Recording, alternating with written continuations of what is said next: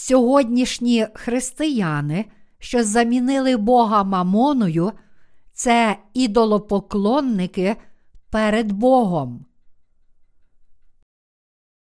Перша Царів, розділ одинадцятий, вірші перший, тринадцятий. А цар Соломон покохав багато чужинних жінок і дочку фараонову, моавітянок, амонітянок, едомітянок, сидонянок, хіттіянок із тих народів, що про них Господь сказав був Ізраїлевим синам. Не увійде те між них, і вони не увійдуть між вас, бо вони справді нахилять ваші серця до своїх богів. До них прихилився Соломон коханням. І було в нього жінок-княгинь сім сотень, а наложниць три сотні.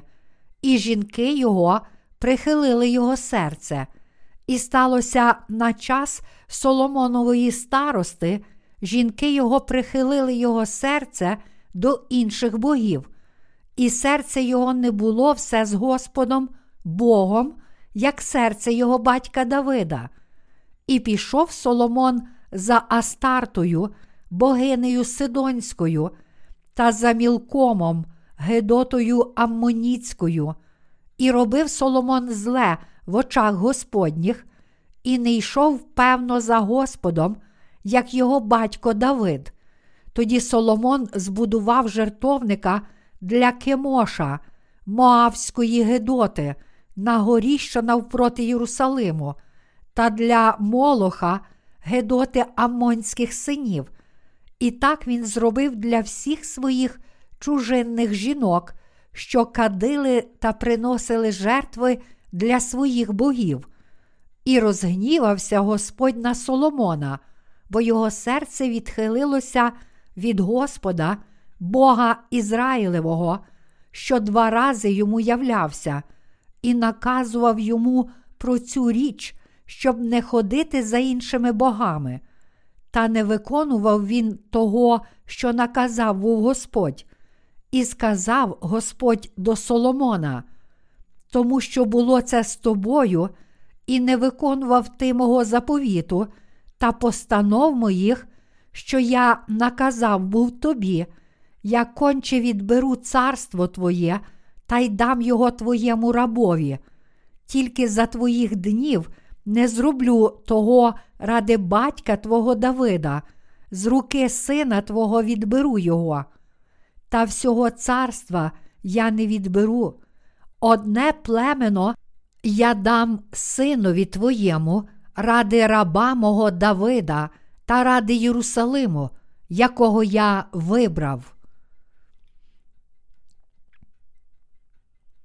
Біблія пише, що цар Соломон узяв дочку фараона собі за дружину.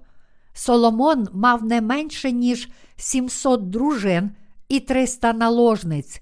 Будучи царем Ізраїлю, Соломон мусив вести свій народ до Бога, але насправді його серце натомість зрештою відійшло від Бога.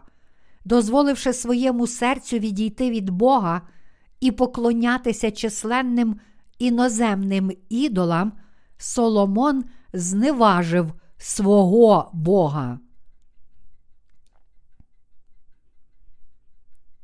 Ізраїльтяни образили Бога.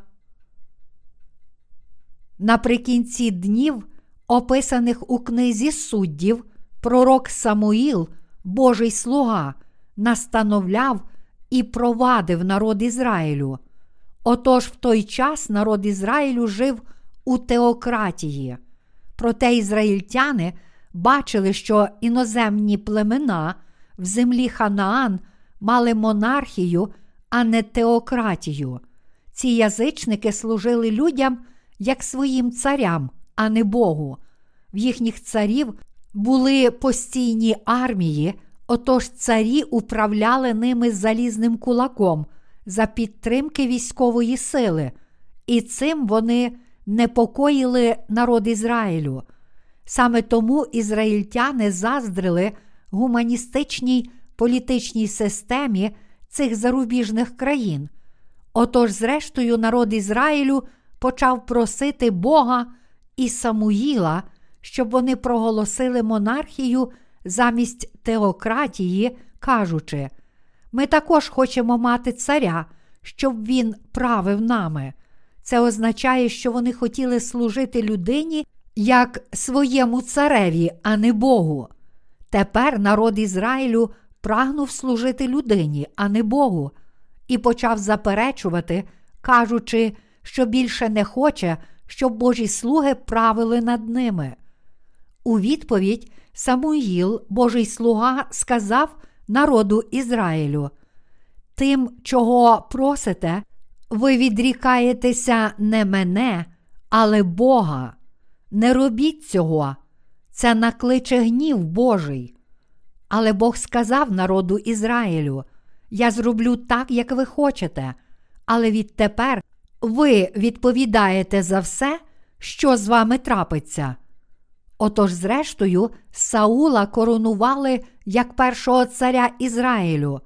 Проте цар Саул не був тією людиною, котру Бог хотів призначити, і його царювання не відповідало Божій волі.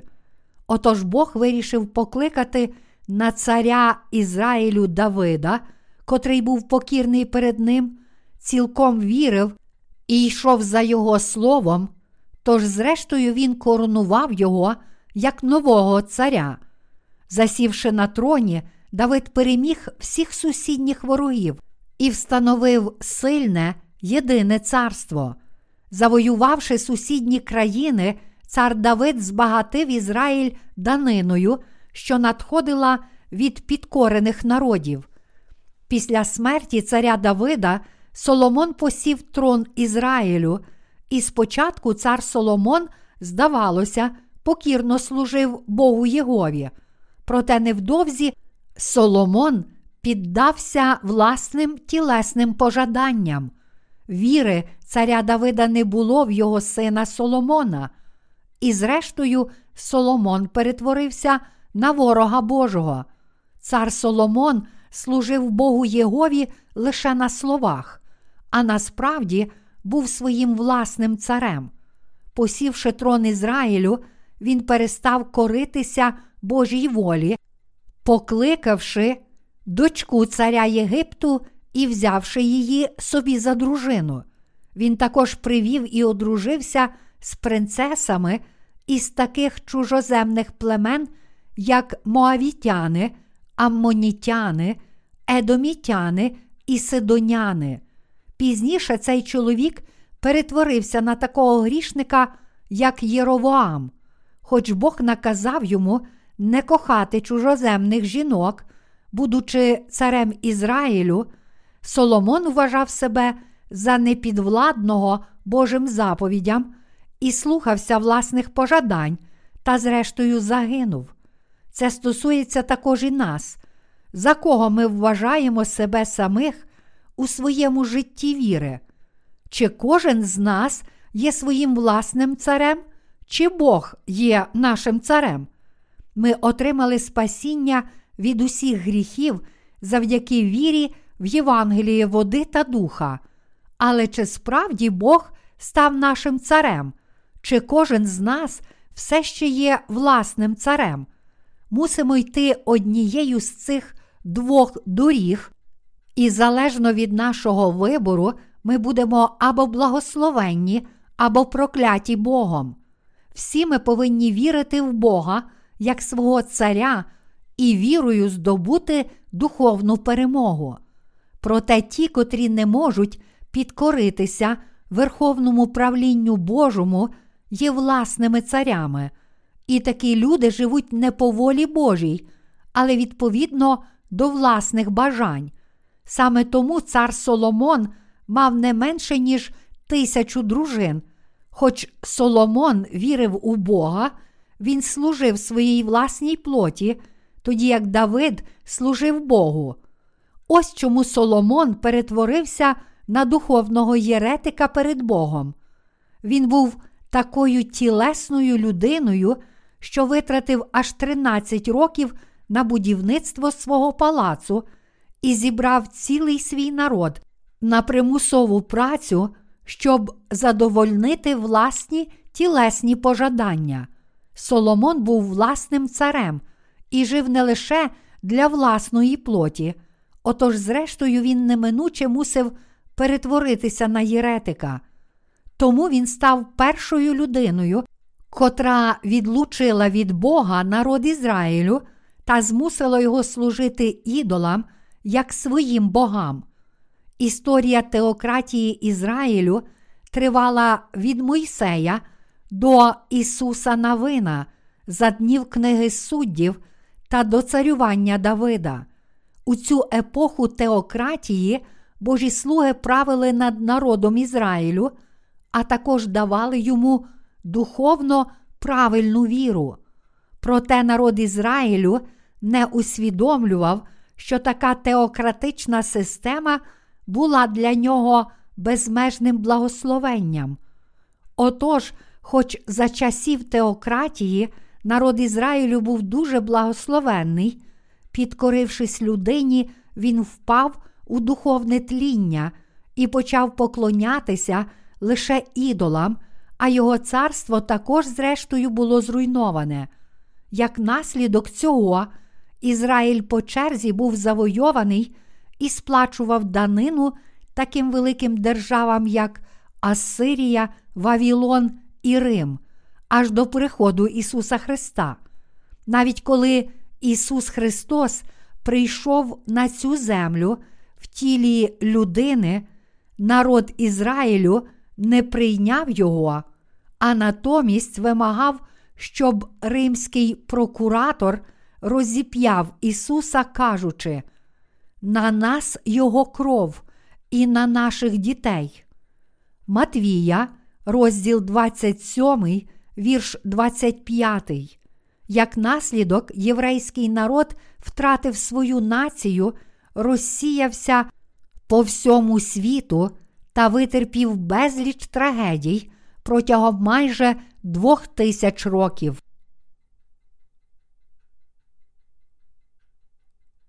Що зробили улюблені дружини Соломона? Дружини Соломона відвернули його серце від Бога Єгови, щоб він поклонявся ідолам. Оскільки Соломон не був такою людиною віри, як його батько Давид, і не цінував Бога понад усе на світі, він вклонився Астарті, сидонській богині, пішов за Мілкомом, Гедотою Аммоніцькою, а також збудував жертовника для Кемоша, Моавської Гедоти, на горі, що навпроти Єрусалиму, та для Молоха, Гедоти Амонських синів. Він зробив те саме для всіх своїх чужоземних дружин. Соломон і його дружини поклонялися ідолам більше, ніж Богу. Скільки дружин мав Соломон, беручи до уваги безліч чужоземних жінок? У нього було не менше, ніж тисячу дружин. Скільки ідолів усі ці іноземні дружини принесли в народ Ізраїлю? Те, що іноземні релігії так процвітали в народі Ізраїлю, є ознакою того, що дружини Соломона принесли з собою багато власних ідолів для поклоніння. Наприклад, якщо припустимо, що в народу Ізраїлю з'явилося тридцять іноземних релігій, то це означає, що цар Соломон схвалив поклоніння усім цим ідолам. Іншими словами, Соломон дозволив своїм дружинам принести у його власний палац цих ідолів, котрим вони поклонялися на своїй батьківщині, поклонятися їм, а також побудувати їм храми на пагорбах.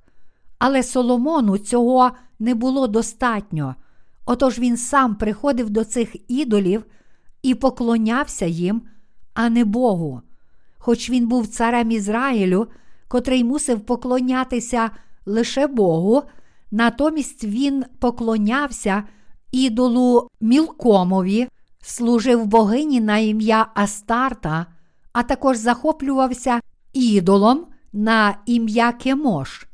Він також побудував храми для всіх ідолів, котрих мали його дружини, щоб їм можна було безперешкодно поклонятися.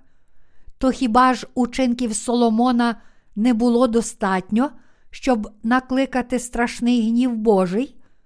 Зрештою, коли Ізраїль перестав служити Богу Єгові як єдиному божеству і натомість почав служити ідолам, він перетворився на народ духовних язичників. Під час свого царювання Давид вірив і корився лише Богу Єгові. Натомість Соломон лише збудував храм Божий просто як звичайну будівлю, а насправді його серце завжди служило ідолам, як своїм богам. Він дозволив людям Ізраїлю на їхній власний розсуд поклонятися ідолам. А якщо цар і всі його цариці поклонялися ідолам, то що ж могло завадити людям поклонятися ідолам так, як вони? Насправді, оскільки серце Соломона покинуло Бога Єгову, він вже перетворився на ідолопоклонника. Саме тоді, під час правління царя Соломона, теократія в Ізраїлі цілком зникла, адже людина стала царем замість Бога, й Ізраїль впав у безодню загибелі. Оскільки така людина, як Соломон, була царем Ізраїлю, його цариці неминуче служили ідолам. Це було просто очевидно, що народ Ізраїлю також поклонявся і йшов за чужоземними ідолами. Вони служили Богу Єгові лише на словах, тоді як насправді перетворилися на єретиків перед Богом.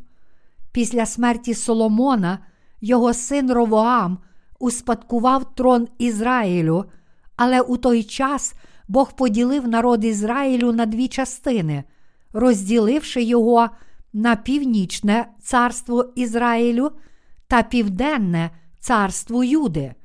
Тим не менше, Бог дозволив дому Давида підтримувати свою династію, хоча тепер його царство зменшилося, і він правив лише над південною частиною Ізраїлю. Бог стримав свою обітницю, дану Давиду. Проте Ровоам, цар Південного царства, також поклонявся ідолам і залишив Бога, подібно як Єровоам, цар Північного царства Ізраїлю. І зрештою, царство Юди також перетворилося на націю ідолопоклонників. Отож весь народ Ізраїлю почав поклонятися ідолам замість Бога. Зрештою, народ Ізраїлю перетворився на натовп єретиків. Насправді, від цієї миті історія Ізраїлю цілком перетворилася на історію єресі. Саме так відтоді ізраїльтяни почали служити ідолам, а за це були уражені Богом. І зрештою потрапили в рабство іноземних народів. Насправді, саме тому, що люди Ізраїлю не вірили в Бога, а натомість захоплювалися ідолами і йшли за ними, цим викликаючи огиду в Бога, народ Ізраїлю і його люди зрештою перетворилися на єретиків. Тому Бог докоряв своїм людям, коли вони йшли за іноземними ідолами. Хоч Соломон був царем Ізраїлю, він без кінця поклонявся ідолам. Зрештою, він був винний у тому, що перетворив свій власний народ на єретиків. Він зробив цілий народ Ізраїлю нацією єретиків. Служачи ідолам, Соломон змусив свій народ перетворитися на єретиків. Саме тому, що серце Соломона залишило Бога через його ідолопоклонство, народ Ізраїлю також пішов за ним. Саме тому, що цар Соломон жив лише для власної плоті, народ також жив для власного тіла. Соломон не лише змусив весь народ Ізраїлю протягом тринадцяти років працювати на будівництві свого власного палацу, але також заключив мир з іншими іноземними царями через шлюбні стосунки. На відміну від Соломона, Давид не товаришував із язичницькими народами. Яким би важким не було його життя, він покладався лише на Бога і визнавав: «Бо з тобою поб'ю я ворожого відділа, і з Богом своїм проберусь через мур». Книга Псалмів, Псалом вісімнадцятий, вірш двадцять дев'ятий. Він ніколи не дозволяв своїм ворогам жити біля ізраїльтян. Натомість Соломон, Ровоам і Єровоам не відкинули своїх ворогів-язичників і їхніх ідолів, а перебували з ними, як і з близькими друзями, справді служили їхнім ідолам і любили їх більше, ніж самого Бога. Саме тому всі вони перетворилися на єретиків перед Богом. Хоч інколи в Ізраїлі були царі, котрі боялися Бога, більшість його царів були мізерними єретиками, котрі служили ідолам, як своїм богам. Ці царі покинули Бога і зрештою поклонилися чужоземним ідолам, як своїм богам. То що ж іще це може означати, як не те, що всі царі перетворилися на єретиків? Сьогодні це стосується також і нас з вами, віруючих у Євангелії води та духа. Хоч ми отримали від Бога прощення гріхів завдяки вірі в Євангелії води та духа, якщо будемо служити золотим тельцям, котрим поклоняються сьогоднішні єретики, то ми також перетворимося на єретиків перед Божим лицем. Якщо поклонятимемося золотим тельцям, як Соломон, і одночасно вважатимемо його віру за правильну, то ким тоді станемо? Ми також станемо єретиками, тому ми повинні уникати ідолів. Хто зробив сьогоднішніх християн натовпом єретиків? Якби ми запитали, хто винний у виникненні безлічі єретиків у сьогоднішніх християнських спільнотах, то відповідь була б така, що насправді це результат спільних зусиль царів Соломона, Єровоама і Ровоама. Соломон накликав на себе важке покарання, тому що поклонявся ідолам перед Богом. У кінці свого життя, якраз перед смертю, Соломон сказав: «Наймарніша марнота, наймарніша марнота, марнота усе». Еклезіаст, розділ перший, вірш другий. Весь цей час він жив відповідно до власних тілесних пожадань, але визнав, що все його життя було цілком марне. Поклоняючись ідолам, Соломон перетворив свій власний народ на ідолопоклонників. Подібно як Соломон, сьогодні багато християн також поклоняється чомусь іншому, а не Богу, як своїм ідолам. Саме тому всі вони разом перетворилися на єретиків. Єретики відчайдушно прагнуть задовольнити пожадання своєї плоті. Християни, котрі перетворилися на натовп єретиків, прагнуть примножити власне багатство. Їхні провідники придумують всілякі методи, щоб збільшити свою зарплатню. Вони будують величезні церкви, наповнюють їх якомога більшими натовпами людей, а потім змушують їх приносити всілякі пожертви, такі як десятина, подячні пожертви і пожертвування на будівництво, а також знаходять різні виправдання, щоб примусити їх допомагати їм у служінні. Призиваючи ім'я Ісуса Христа, ці провідники зворушують прихожан всілякими солодкими словами, щоб змусити їх служити їм самим і їхнім церквам. Проте метою цього їхнього служіння є примноження власного багатства. Іншими словами, вони служать пасторами, щоб мати матеріальну користь із своїх прихожан. Сьогодні серед численних християнських пасторів ми часто зустрічаємо безліч людей, котрі служать лише ідолам.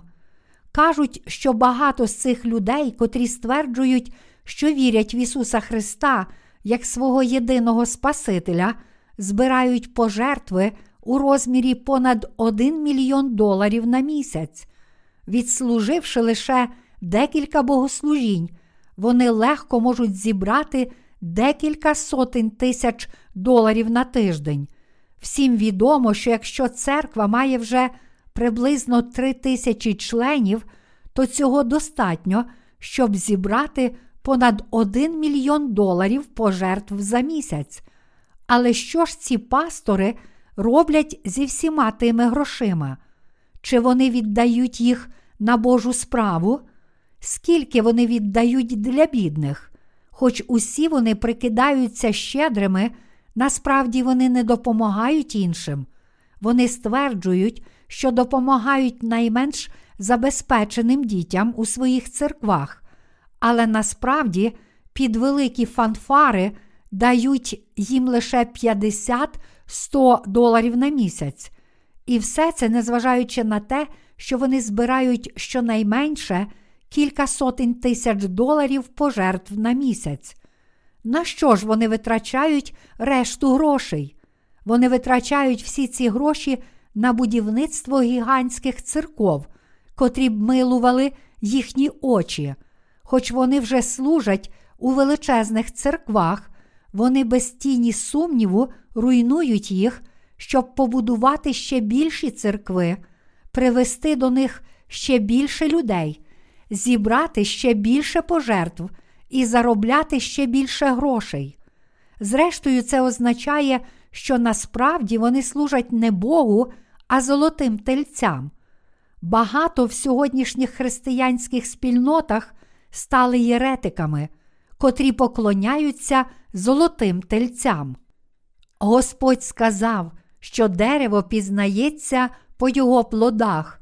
Всі єретики живуть лише для власної плоті. Як чудово це було б, якби вони витрачали свої церковні пожертви для правдивого Євангелія, якби вони відкладали лише сімдесят-вісімдесят відсотків пожертв для служіння Євангелію, то всюди діялися б дивовижні діла. Але який відсоток пожертв вони насправді витрачають для поширення Євангелія? п'ять відсотків, двадцять відсотків. Навіть якби вони витрачали лише десять відсотків, то це було б багато для Євангелія. Насправді вони навіть не знають Євангелія води та духа, отож не можуть працювати для цього дійсного Євангелія. Але на що ж вони витрачають всі ці гроші? На що вони витрачають усе це, якщо не на оздоблення своїх церков? Що гірше, деякі пастори офіційно зареєстрували церковну власність на своє ім'я, щоб потім передати її у спадщину своїм дітям. Декотрі з сьогоднішніх пасторів також навіть не вагаючись витрачають десятки мільйонів доларів. У такий спосіб багато пасторів служить золотим тельцям, тому що так багато пожертв стікається в їхні церкви в ім'я Ісуса. Всі їхні служіння – це не більше, ніж єресь. Соломон протягом тринадцяти років будував для себе палац, а для будівництва храму для Бога він віддав лише сім років. Але й цього було йому недостатньо, адже він мав не менше, ніж тисячу дружин. І більше того, за кошт державної казни побудував храм кожній цариці для поклоніння. Отож Ізраїль неминуче перетворився на націю єретиків. Через це ідолопоклонство повторилося за днів царя Єровоама і Ровоама, в такий спосіб перетворивши Ізраїль на народ ідолопоклонників. Весь народ Ізраїлю тепер нагадував експозицію світової релігії.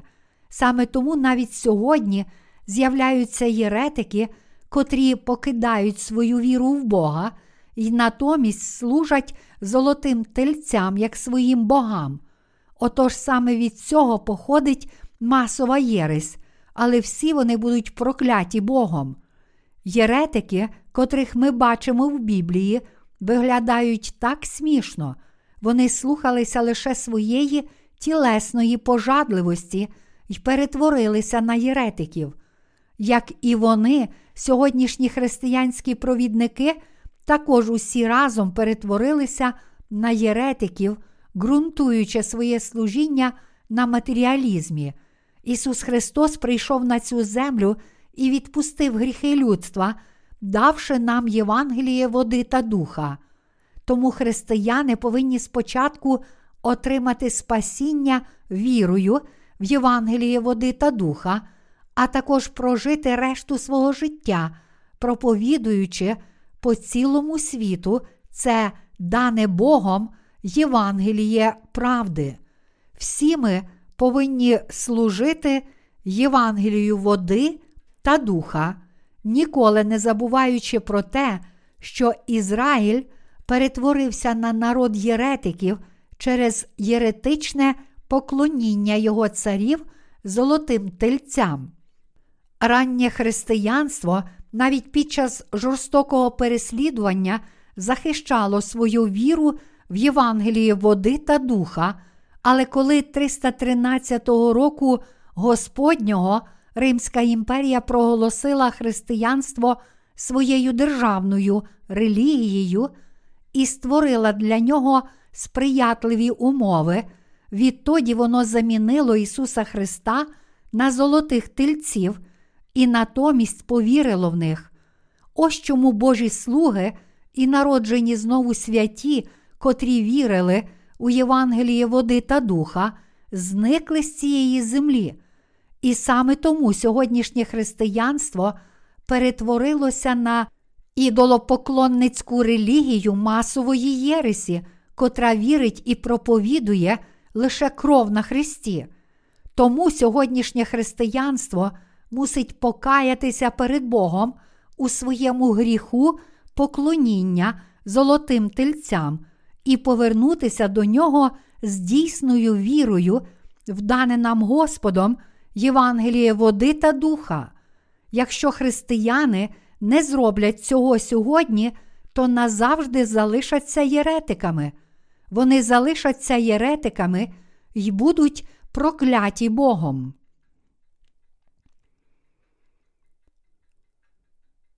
Хіба сьогоднішні християни не поклоняються золотим тельцям, коли проповідують і служать лише крові на Христі?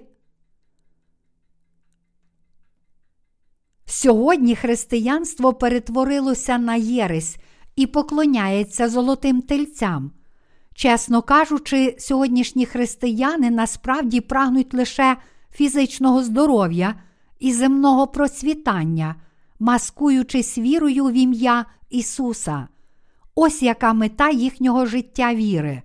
Інакше кажучи, християни, котрі зараз живуть життям віри задля матеріальної користі, служать золотим тельцям перед Богом.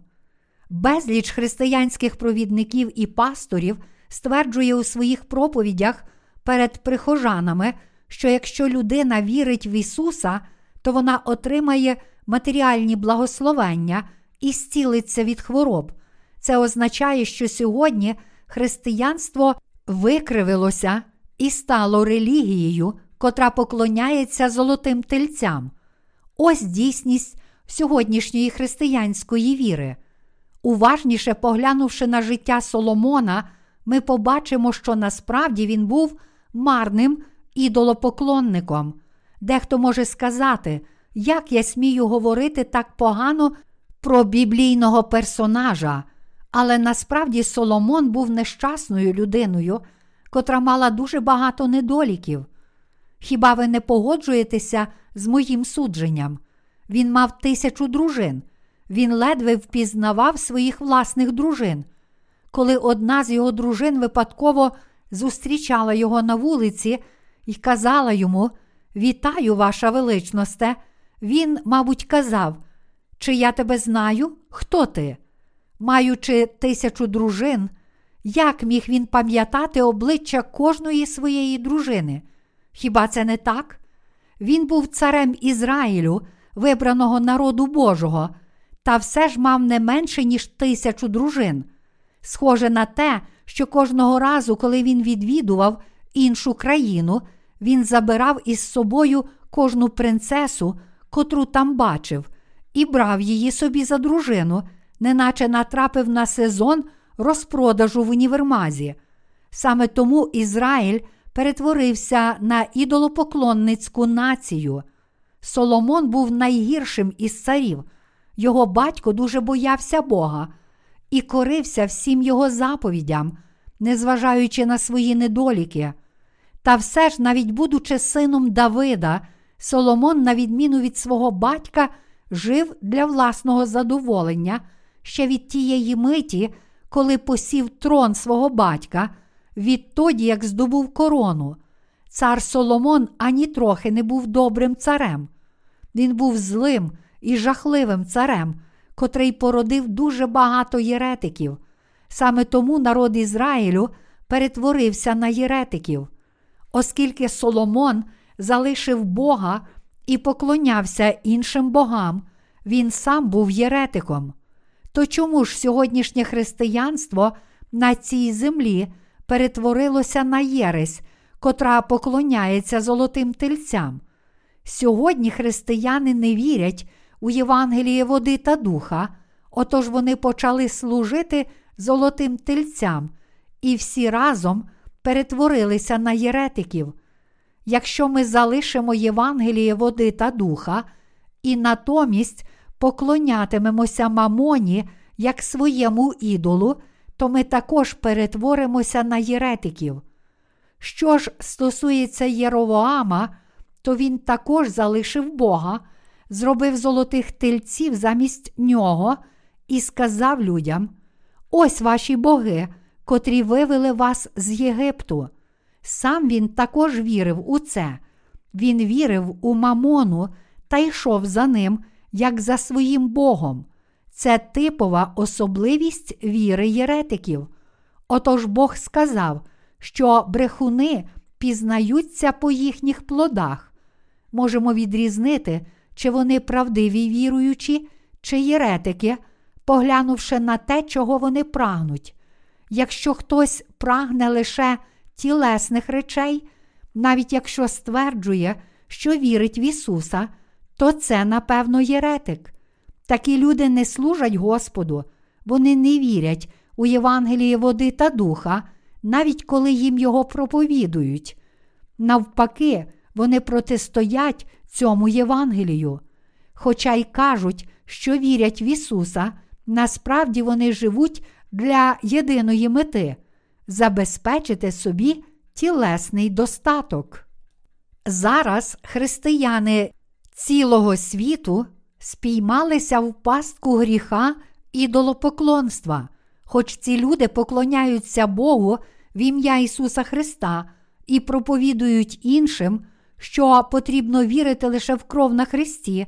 На підставі християнських доктрин вони доводять, що коли людина вірить в Ісуса як свого Спасителя, то навіть якщо гріхи її серця не зникають, це зовсім не проблема, і що вона все одно піде до неба. Вони змушують інших поклонятися ідолам, закликаючи їх і надалі відмовляти молитви покаяння. Насправді, сьогоднішні християнські провідники зацікавлені лише в тому, щоб зібрати якомога більше пожертв в ім'я Ісуса. Вони продовжують накопичувати гроші, Використовуючи кожну можливість, вони придумують новий спосіб виманити більше грошей. Вони збирають пожертви на всілякі потреби, такі як будівництво, місійна діяльність, а також так звані тисячні жертви, за аналогією тисячі цілопалень, котрі Соломон приніс у Гівйоні. Перша Царів, розділ три, вірш четвертий. Вони вимагають пожертв від своїх прихожан на кожній зустрічі і кожного разу, коли відвідують доми членів церкви. А накопичивши в такий спосіб грошей, вони збільшують собі зарплатню і будують величезні церкви, що є поясненням того, чому вони так прагнуть грошей, і все це в ім'я Ісуса Христа. Серед християн є багато ділових людей, котрі віддають перевагу великим церквам. Чому вони люблять великі церкви? Насправді ці люди ходять до церкви лише для того, щоб заробити більше грошей. Наприклад, припустімо, що один бізнесмен переїхав до міста. Спочатку він шукає найбільшу церкву і знаходить її, а тоді йде до її старшого пастора і відрекомендовується, кажучи: «Я був дияконом у такій-то церкві, але тепер, переїхавши до цього міста, я хотів би стати членом вашої церкви». Тоді він реєструється як член церкви і жертвує велику суму грошей як подячну пожертву. Тоді наступної неділі пастор тієї церкви відрекомендує його перед усіма прихожанами, кажучи: «Цей диякон має такий-то бізнес, там-то й там-то». Цю інформацію також публікують у церковній газеті. Якщо церква, до котрої щойно приєднався цей бізнесмен, має двадцять тисяч членів, то в нього з'являється двадцять тисяч нових клієнтів. Хіба це не так? Хоч не кожен із цієї церкви піде до того магазину, хіба багато інших не відвідає його, щоб щось там купити, з думкою про те, що потрібно допомогти один одному. Отож пастори і пресвітери роблять один одному послугу за послугу. Першим платять здоровенну зарплату в ім'я Ісуса Христа, тоді як бізнес останніх процвітає. І всі вони також завжди стверджують, що служать в ім'я Ісуса Христа. Тому це природно, що великі церкви процвітають. У церкві, котра має багато членів, напевно, є ще більше ідолопоклонників. Ці ділові люди не люблять таких маленьких церков, як наша, тому що знають, що прихожани цих церков не принесуть великої користі їхньому бізнесу. Ось чому, коли такі тілесні люди приходять до нашої церкви, вони не залишаються в нас надовго. Це також тому, що для них ми не схожі на багатих людей. Спіймані в пастку єресі, пастори і миряни зазвичай стверджують, що виконують Божу справу, але вони призивають ім'я Ісуса Христа лише для того, щоб отримати матеріальну вигоду. Ось як вони служать і живуть церковним життям, стверджуючи, що допомагають один одному. І саме тому великі церкви стають ще більшими.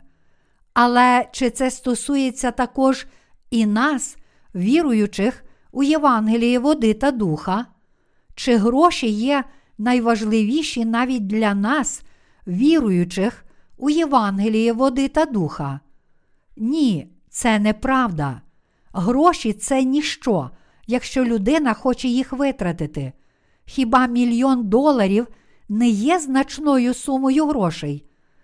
Припустімо, що ви маєте мільйон доларів, отож поклали ці гроші в банк, і тепер вам платять процент у сумі трьох тисяч, чотирьох тисяч доларів на місяць.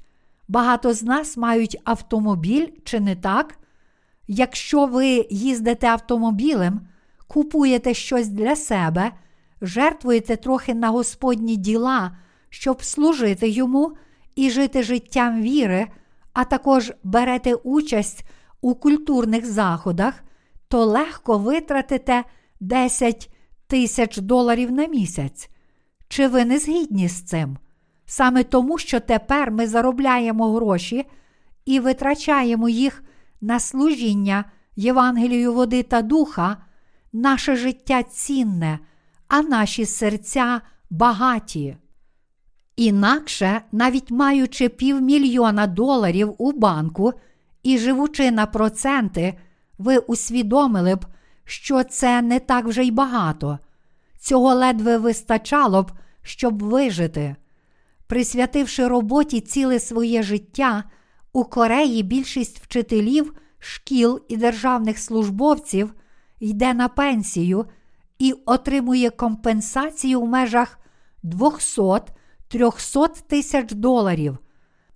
Припустімо, що ви один із них, і за ці гроші ви купили маленьку квартиру, автомобіль і ще дещо, необхідне вам на пенсії.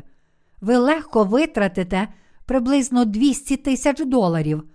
А тепер припустимо, що витративши двісті тисяч доларів, ви поклали решту сто тисяч доларів на ощадний рахунок. Процент буде навіть менший, ніж п'ятсот доларів на місяць. Спробуйте взяти лише п'ятсот доларів на місяць і побачите, чи надовго вам їх вистачить. Навіть триста тисяч доларів компенсації – це не так вже й багато. Крім того, якщо ви покладаєтеся на матеріальні речі, то ваше життя нічого не варте, незалежно від того, чи ви маєте три мільйони доларів чи цілих триста мільйонів. А проте, в сьогоднішніх християнських спільнотах безліч пасторів служить золотим тельцям, як своїм божествам і богам. Всі вони хочуть служити у великій церкві. Чому? Тому що всі вони хочуть великої зарплати. Багато пасторів заробляє понад десять тисяч доларів на місяць і служить лише задля цих грошей. Хоч мало пасторів офіційно отримує таку високу зарплату, багатьом дають стільки ж неофіційно. Я кажу це не для того, щоб мені більше платили, але щоб показати вам, що матеріалізм дуже поширений у сьогоднішньому християнстві. Ці світські пастори до смерті бояться, щоб їх не позбавили духовного сану в церквах із великою зарплатнею. Погляньте на пасторів цього світу, дивлячись, як вони стоять і проповідують з кафедри, я бачу, що більшість із них має глянцеве обличчя. Вони не схожі на звичайних людей, котрі страждають в цьому світі. Вони здаються іншими, тому що живуть багатим життям. Єретики – це ті, котрі поклоняються грошам цього світу, як своєму Богу. Вони говорять про Ісуса Христа завжди, коли відкривають свої уста, але насправді поклоняються матеріальному багатству як своєму Богу. Враховуючи те, що сьогоднішні християнські провідники поклоняються грошам як своєму Богу, а їхні послідовники просто живуть релігійним життям, насправді вони не служать Богу, а поклоняються золотим тельцям. Єретики охоплені прагненням збільшити свої церкви. Вони лише прагнуть за всяку ціну виманити гроші у прихожан і побудувати велику церкву. Куди б ви не поїхали, навіть в найвіддаленішому селі, ви часто побачите, що найбільшою будівлею є церква. В селах можуть бути лише занепалі будівлі, не набагато кращі, ніж стайня. Але фальшиві пастори, котрі служать ідолам, виманюють гроші навіть у таких бідних людей, щоб побудувати велику церкву. Церква може бути гігантська і величезна, а доми прихожан дуже старі. Навіть якщо всі люди в тому селі є членами цієї церкви, хіба необхідно мати такий величезний храм? Та все ж, на жаль, скрізь можна побачити таку картину. Мої браття віруючі, ми повинні трактувати золото як камінь. Бог каже: «Моє срібло й моє золото». Огія, розділ другий, вірш восьмий. Бог дбає про всі наші потреби. Наше матеріальне майно дане нам, щоб ми витрачали його для служіння Євангелію. Самі гроші не є нашим Богом. Шматок золота – це не божество. Золотий самородок для нас нічого не вартий. Для нас, народжених знову вірою в Євангеліє води та духа, матеріальне майно нічого не варте. Але не для натовпу єретиків у сьогоднішніх християнських спільнотах. Для цих єретиків, котрі не знають Євангелія води та духа і не отримали прощення гріхів, саме матеріальне майно є їхнім Богом. Насправді вони дотримуються системи цінностей язичників. Язичники навіть кладуть гроші в труну для мертвої людини. Вони кладуть в труну гроші, золото, срібло і коштовності, котрі мають бути витрачені на дорогу до наступного світу. Під впливом такої язичницької практики навіть деякі християни думають, що гроші можуть вирішити все. Отож вони витрачають багато грошей, щоб їм вирізьбили мармурові фігури таких страшних істот, як леви чи тигри, та щоб після їхньої смерті їх поставили перед їхніми могилами. Вони роблять це, щоб злі духи не оскверняли могил. Було б нерозумно думати, що матеріальне майно так чи інакше пригодиться навіть після смерті. Мої браття віруючі, мамона цього світу не є Богом для нас. Хоч християнські єретики думають, що гроші – це все, це неправда. Господь сказав, що єретик пізнається по його плодах. Єретики божевільно захоплені будівництвом церков. Метою служіння цілого їхнього життя є будівництво величезних церков. Чого прагне кожен пастор, котрий будує нову церкву? Досягти успіху у своєму служінні, щоб побудувати велику церкву і великий дім для себе. Десять із десяти пасторів, котрі не народилися знову, прагне побудувати велику церкву, адже саме так вони можуть зібрати навколо себе щонайбільше людей. Вони називають свою церкву не просто каплицею або молитовним домом, але натомість храмом. Замість сказати, що це місце поклоніння Богу, вони називають її святим храмом Божим. Але таке місце не є храмом. Називати його храмом – це цілковита нісенітниця. Це лише молитовний дім, де збираються святі, щоб поклонитися Богу. Важливе не місце. Ви можете поклонятися Богу де завгодно. Сам дім молитви може бути будь-де. Важливе те, чи люди справді поклоняються Богу. Моє серце засмучується, коли я думаю про те, що сьогоднішнє християнство опустилося так низько.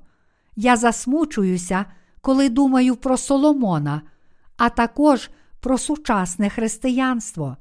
Я також був у цій пастці, але Бог врятував мене правдою Євангелія води та духа, а також спас вас і всіх інших святих. Це справжнє чудо.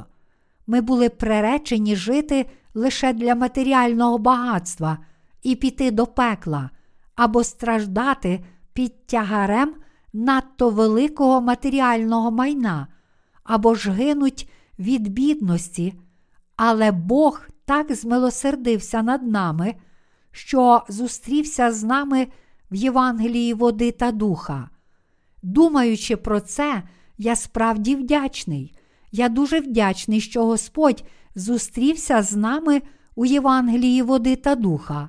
Хоч ми насправді нічого не варті, народилися на цій землі ефемерними істотами, щоб дуже мало прожити і зникнути, як ранішній туман. Саме так ми пізнали Ісуса Христа і почали проповідувати це Євангеліє. Кожного разу, коли думаю, як я почав служити Божому Євангелію, мене переповнює вдячність. Чи ви також вдячні?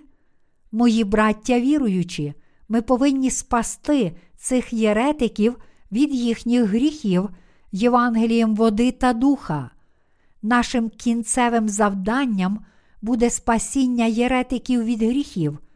Ми з вами разом проповідуватимемо Євангеліє води та духа всім цим єретикам у сьогоднішньому християнстві і сміливо скажемо їм, що таке єресь. Хоч ми з вами і раніше були християнами, насправді перед Божим лицем ми були єретиками. Проте тепер, повіривши в Євангеліє води та духа, ми стали правдивими віруючими перед Богом. Ми, що виправдалися, тепер приносимо плоди праведності своєю вірою в Божу праведність, і за це я щиро дякую нашому Господу.